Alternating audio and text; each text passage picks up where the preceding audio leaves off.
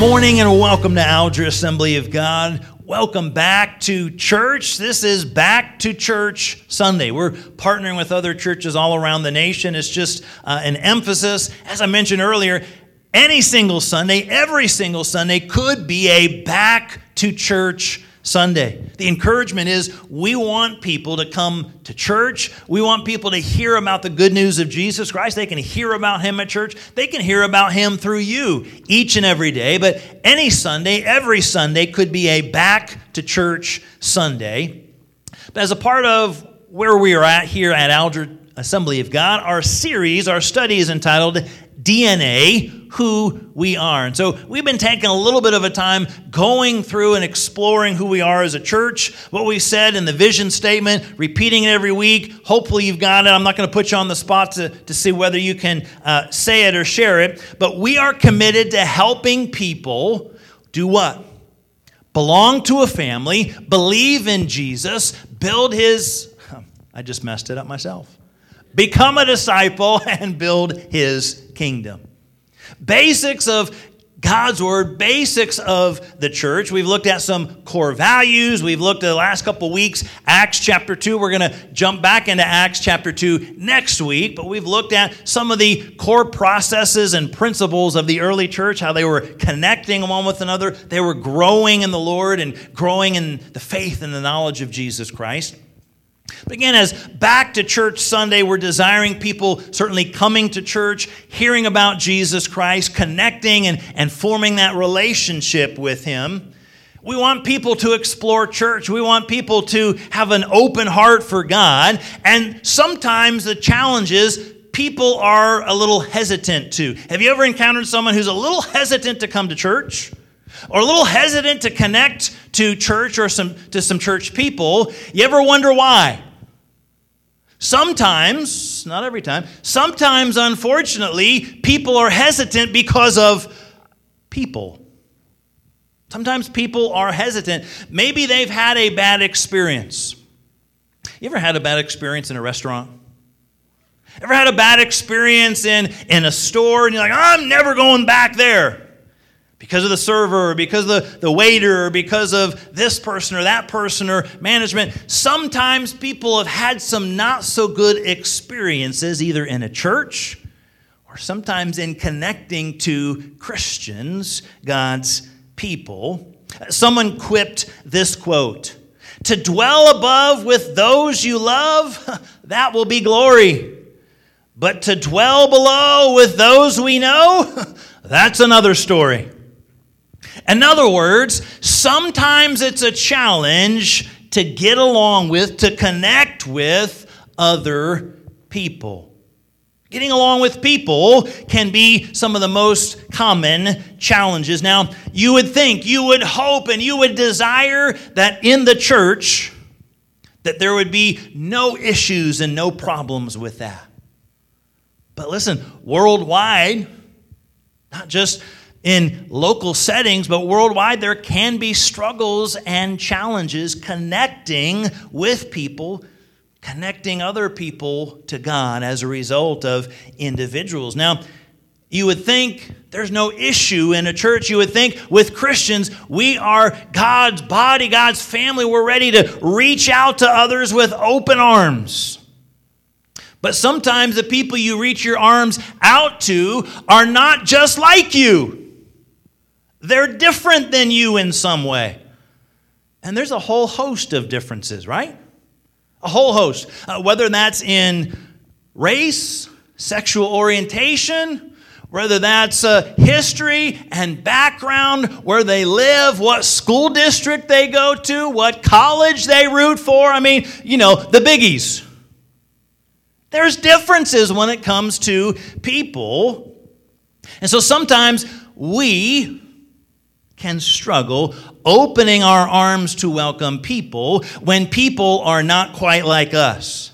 Because, hey, if everybody was like you, the world would be a better place. Well, the world would also be a, a lot more boring, right? Because everyone would be like you. But sometimes it's easier to open up our arms to someone who's most like me and harder to open up our arms to people who are not like me. But God's called us as Christians to love and treat people as God has loved and treated people, right? It must grieve God's heart when we as believers or we as Christians mistreat someone. It can dishonor his name. It can often hinder the gospel message in that person's heart. Maybe you've encountered some of those because of another Christian or another believer or visiting a church years ago. Unfortunately, because of something, someone is often closed, hard hearted towards the things of God. So, how we interact, how we treat one another, whether we welcome with open arms or not, can help or hinder others in pointing them to God. In fact, how we treat others, how we interact with others, is really a di- direct result of what we think about God. So I'm going to invite you to the book of James. James is a very practical book, and certainly we're not going to go through the entire book of James. I'm going to guide you to James chapter 2. He gives some pretty solid instructions on how to welcome one another to the body of Christ, to church communities. So, James chapter 2 is going to give us a handful of practical principles. How do you treat others? And so it's broad. This is how do we treat others in the body of Christ? How do we treat others that we're trying to point to Christ? But how do we treat others? First of all, I think the challenge is we're to accept all equally. Look at James chapter 2, beginning in verse 1. He says, My brothers, show no partiality as you hold the faith in our Lord Jesus Christ, the God of glory. For if a man wearing a gold ring and fine clothing comes into your assembly, and a poor man in shabby clothing also comes in, and if you pay attention to the one who wears the fine clothing and say, You sit here in a good place, while you say to the poor man, You stand over there or sit down at my feet, have you not then made distinctions among yourselves and become judges with evil thoughts? See, James is encouraging, James is admonishing the church not to have preferential treatment, not to show that. Certainly, the church ought not to be the place where there are distinctions. Well, we'll welcome you, but we're not really going to welcome you. We'll love and open our arms wide for you, but I am not so sure about you over here. Instead of favoritism, the encouragement is to treat one another, welcome one another equally. How do we see people? Hopefully, the heart is that we can see people as God sees people. God sees people as individuals who have a need for a Savior. That's what you and I were. If you've given your life to Jesus Christ, at one point you were far away from Him. You were living in your own life. You needed someone to reach out to you with His love. Could have been a family member, could have been a friend. Uh, you could have, however, you heard about it. You need Jesus to see you and to reach out to you in His love. That's how we are to see and reach out to other people. Not playing favorites, but being consistent, welcoming one another equally. Now, James says, My brothers. He introduces and, and he's writing to Christians. He uses that phrase many times. I believe it's about 15 times in this short book. My brothers, my brothers, I want you to know we're in this together. My brothers, we're part of the body of Christ. We are of the same family and on the same team same family, and the same team. Those, those are two units that should be close together, right? Your family unit ought to be close. If you're on a team, basketball, baseball, football, volleyball, if you're on a team, you're to work together as a team. And if you've been on a team that's not worked together as a team, you've probably seen some struggles. So, part of the family, part of the body of Christ, part of that same team. Family should welcome, family should accept one another in the love of Christ. Teams should welcome one another as a part of that team. Even in some of the championship teams, from you know the great Chicago Bulls basketball teams of the '90s to the New England Patriots teams of uh, you know the last 10 or 20 years, no matter what team you point to, you've got some incredible stars. But then there's also some people who ride the bench they either rarely play or they never play. On a football team, you need a whole bunch of backups in case somebody gets hurt. Now, they're playing every day, every week in practice, but they might not see the field. They're necessary and important, right? Sometimes it's that second team, it's those backups who are kind of pushing the starters in practice. It's that that great defense that's pushing the offense in a football practice.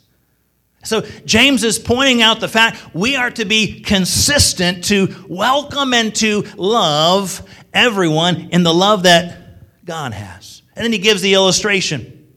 He talks about the individual with the, the gold ring and fine clothes versus shabby clothes. I mean, if somebody came decked out in a $10,000 suit, you know, with gold all, all over their fingers and the Rolex and gold jewelry, and uh, came and sat down in Alger Assembly of God, do you think they might stand out just a little bit? Or would they just blend in with the rest of you and your $10,000 suits and, and Rolexes? I think they would stand out. I mean, James is saying in his day, that person would stand out. Uh, someone in that day wearing a gold ring, it, in a sense, it was kind of to, to let people know they were rich. I mean, today we've got a lot of rings, a variety of golds. There's, you know, real gold and, and fake golds. There's real diamonds and kind of the fake diamonds. I mean, we've got all kinds of jewelry. Here, if you had that, you're pretty much indicating of what you have. But he's saying if that person came into their setting, and he's saying if the person in the gold and fine clothes was catered to and the other person was pushed and shoved to the side, he's saying you've just shown preferential treatment. You've just preferred this one over that one. James is saying that ought not to be the case. We're to welcome and to accept all equally. Now, he's saying in verse 3, if you pay attention to that person. In other words, if you're gazing upon that one, I mean, if that's all you can think about is, wow, look at this person or look at that person, what he's saying is you're turning your attention away from God. You're turning that attention away from uh, that worship and that fellowship together, and now you're focused on this person. We're turning our attention away from God to the individual. One person put it this way We were all made of dirt white dirt, red dirt, yellow dirt, brown dirt, and black dirt. Too often we judge someone's character by outward appearance. The encouragement James saying is to accept, to welcome one another equally. Sometimes we've forgotten at one point we were too kind of a smelly sinner. I mean, I don't know what your life was like. Maybe you had a whole bunch of stuff in your life before Christ. Or maybe as myself, I, was a child. I didn't have a whole lot of years of sinning under my belt. Uh, no, no murder, no, you know, adultery, any of that stuff. But I was still a kid who had sinned. So I don't know what your life was like before Christ. But when we come and we surrender our heart and our life to Christ, He cleanses and He forgives us and gives us a brand new start. So let's us keep that in mind that we would welcome others equally. Since everyone matters to Him, everyone should matter to us. They might not look like you. They might not dress like you, sound like you but do we welcome them as God would welcome them? James is saying, don't show favoritism. If you want God's favor upon your life, don't show favoritism. Welcome and accept equally. Secondly, he encourages us to respond to all gracefully. Verse 5 and following, he says, Listen, my beloved brothers. There it is again Brothers, listen, has not God chosen those who are poor in the world to be rich in faith and heirs of the kingdom which he has promised to those who love him? But you have dishonored the poor man. Are not the rich the ones who oppress you? And the ones who drag you into court, are they not the ones who blaspheme the honorable name by which you were called?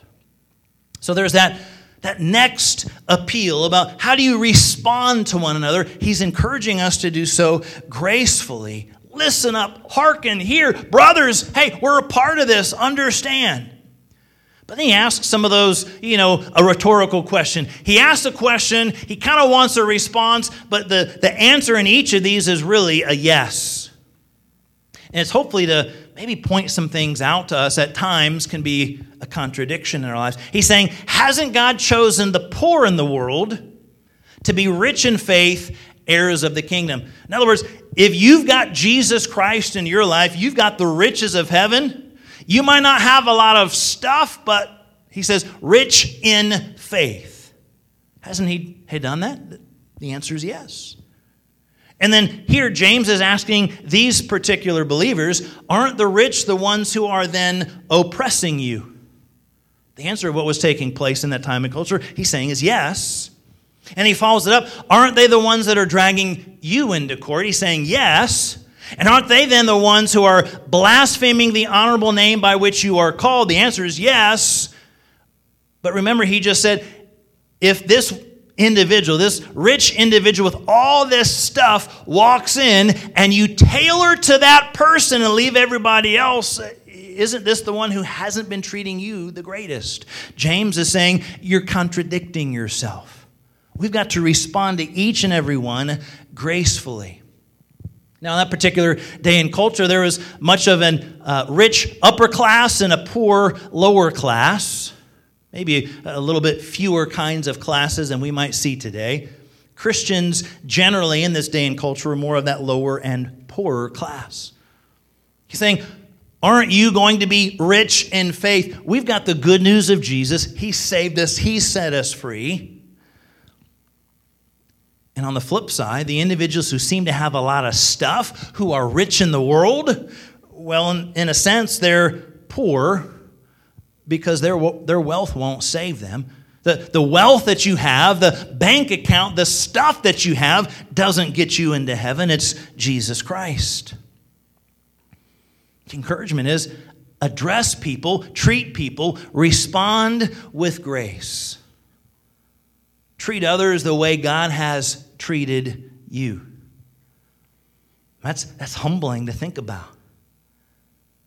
No matter what your life was like before Christ, we're thankful that God has reached out to us with His love and that He was able to set us free, forgive us, and give a brand new start. He looked past our flaws, our sins, our mistakes, and treated us and loved us with grace. What's grace? Unmerited favor. You and I can't earn grace. We can't earn it, it's given, it's freely given. God reached out in grace to you. We also ought to reach out to others, whatever they might be like. See, encouragement, he's saying, listen, welcome and accept one another. Secondly, respond. How do we respond to one another? Do that gracefully. Thirdly, love all reciprocally. Love them like you would hope they would love you. Verse 8, he says, If you really fulfill the royal law according to the scripture, love your neighbor as yourself, you're doing well. But he says, If you show partiality, you are committing sin and are convicted by the law as transgressors. Forever keeps the whole law but fails in one point has become accountable for all of it.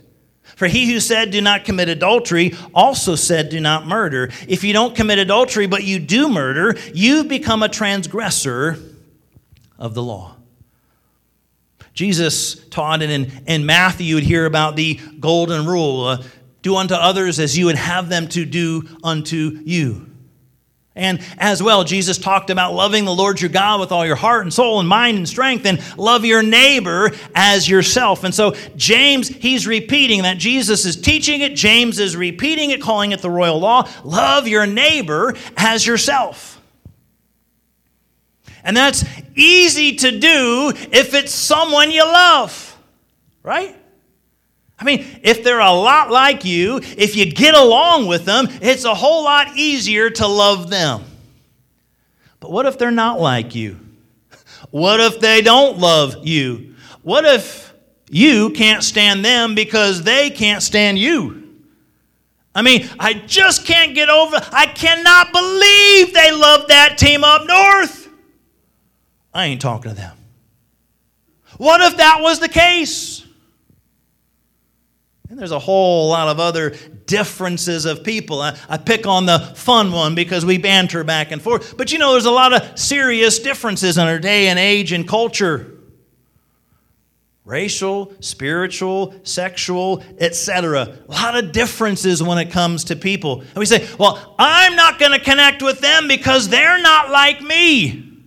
They don't like my team.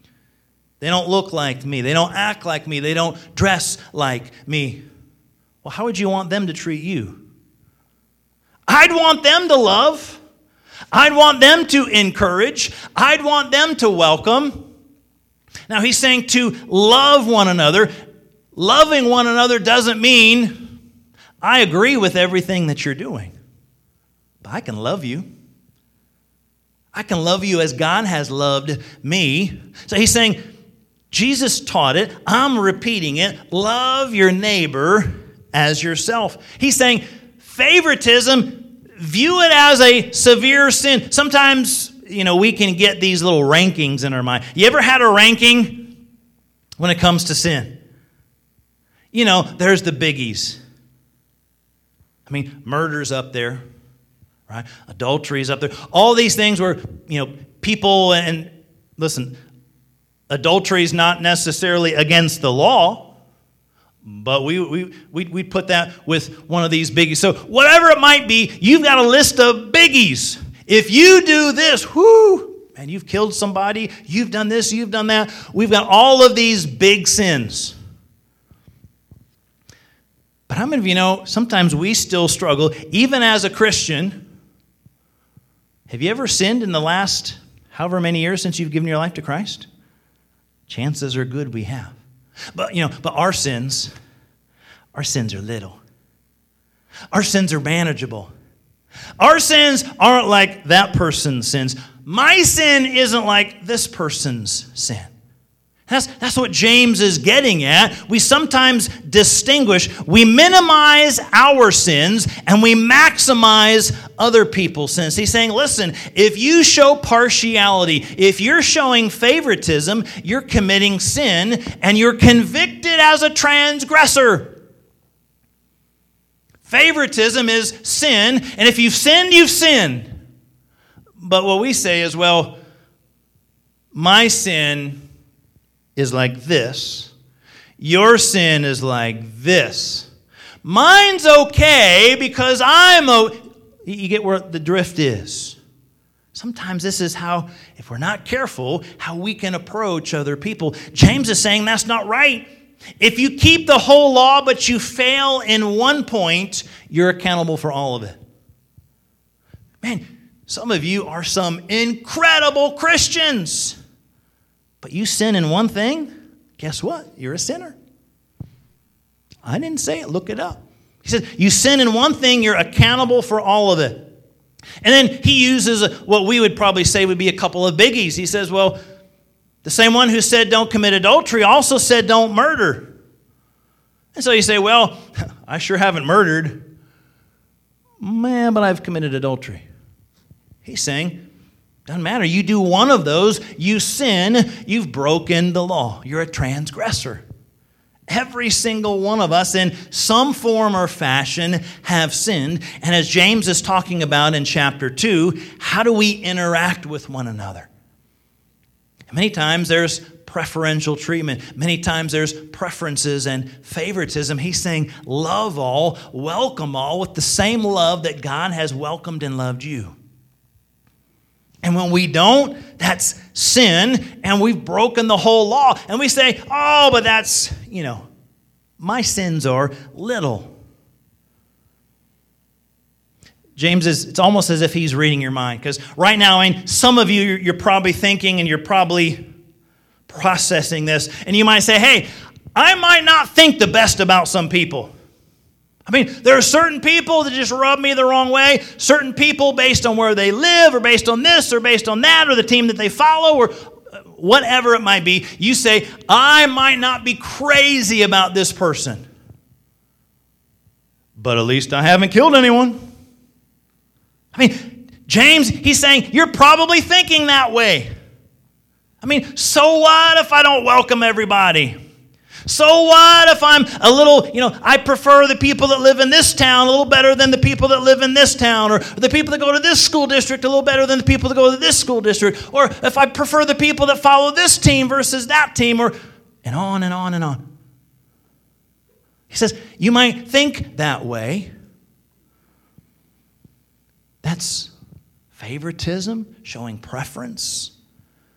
We say, I'm, I'm committing one thing here. We, we think we're doing well. Well, at least I haven't done that. He says, if you've broken one, you've broken them all. Every single one of us are sinners in need of God's mercy. We're thankful that God's reached out to us in His love. Let's do the same, reaching out to others in His love. So we should be known for showing mercy, loving one another reciprocally. Well, I want you to show me some mercy and love. I mean, when I mess up, you know, I didn't mean it. I mean, when I mess up, you know, it was a mistake. I mean, you got to forgive me. But when you mess up, Man, I'm going to I'm going to hold that over you till the day I die. We have different views on things.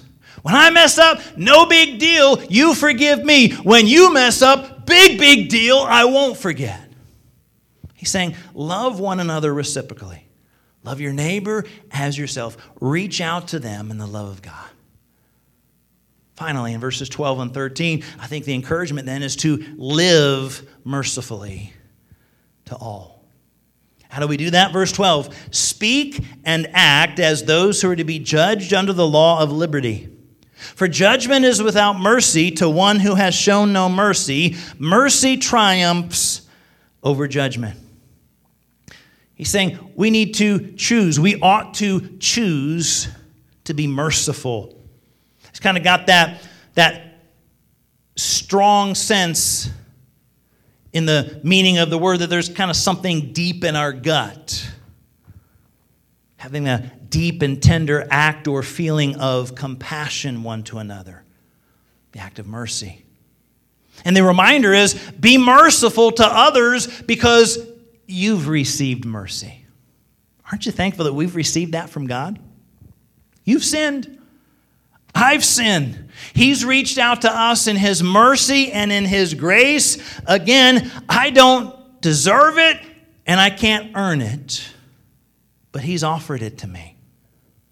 And since He's reached out to us in grace and mercy, let us reach out to others in grace and mercy by living mercifully to others. And specifically, verse 12, speaking and acting. Uh, that's a big portion of our life, right? How do you interact with somebody? Well, it's how you talk with them, and it's how you interact with them. I mean, if I mess up in my speech, I want someone to forgive me. If I mess up in my actions, I want someone to forgive me. James is saying, live that out. In your speech, in your actions, demonstrate love, demonstrate mercy, demonstrate grace, live mercifully to all wonder what would change if that truly was our heart and our desire. Every single individual, every Christian, in every church, in every community, in every state and nation worldwide, if we lived as God's word encourages us to live. I'm not saying this is something every single person and every single church struggles with or wrestles with, but it's enough of a challenge. Mercy. How would that help out relationships in our homes, our home lives, as we extend mercy and love and grace to others? In the church life, in the world life, in school, in the jobs. If we reached out to other people in grace and mercy as God has reached out to us. When we're tempted to think about, or tempted to judge, or tempted to prejudge somebody. Remember the old quote you've probably heard years gone by There, but for the grace of God, go I. Uh, every single one of us have sinned. Maybe I've not done what this person has done, but I've sinned. There, but for the grace of God go I. I'm thankful for His love. I'm thankful for His mercy. I'm thankful for His grace in me. So, God, help me to be an individual of love and grace and mercy to others. God's reached out to us in our grace, His grace. We can't earn it, we don't deserve it. Oftentimes in life, we say, Oh, I want justice. We don't really want justice spiritually, we need to fall on mercy and grace. His mercy and grace is to cleanse and to forgive us, even though our sins, God's word says, we've fallen short of the glory of God. We want mercy. We've received His mercy. Let's give it and live it out to others as well. One person had this quote, I thought it was a good one. They said, Never look down on anybody unless you are helping them up. A good thought. Never look down on anyone unless you're helping them up. So, how we interact with others, how we welcome and treat others, it's not to show preferential treatment. It's not to show preference or favoritism. It's not to look down on someone unless we're just helping them up to look eye to eye, to welcome them. Jesus is an incredible model of showing mercy and grace to others. He reached out to a despised tax collector, right? He reached out to the Syrophoenician woman that the Jews referred to as a dog. He gave grace to the woman caught in adultery. Didn't affirm the sin. He said, Go and sin no more. But he reached out in grace and love. He celebrated the little offering that the widow placed into the offering. He allowed the rich young ruler to walk away when he wouldn't turn from his love of money. And as we heard not too long ago in our story series, he used the Good Samaritan, that hated spiritual half breed, as a hero in this story about neighboring and love and welcoming. Jesus was reaching out and demonstrating how to live mercifully to all. I came across this story from a Life magazine photo essay. They took people from all walks of life, people who were homeless all the way up to Fortune 500 executives, and they photographed them. A little, a little weird, kind of a photo essay, but they simply were wearing a towel wrapped around their bodies. And the conclusion of this photo essay of all these people from all these walks of life around the world was what? They all looked the same. I mean, if all you're wearing is a towel, you look the same. You don't know who the homeless person is and who the Fortune 500 executive is. None of us are better than others of us. You and I are made from dirt, the same as they are. You and I are sinners. We've fallen short of the glory of God, the same as they have. Your sins aren't any worse or smell, so to speak, worse than someone else's. Your sin is sin. My sin is sin. Their sin is sin. We've received mercy. Let's give and display mercy towards others. When we open our arms and welcome all equally and gracefully and loving them reciprocally and mercifully, we treat people as God intended.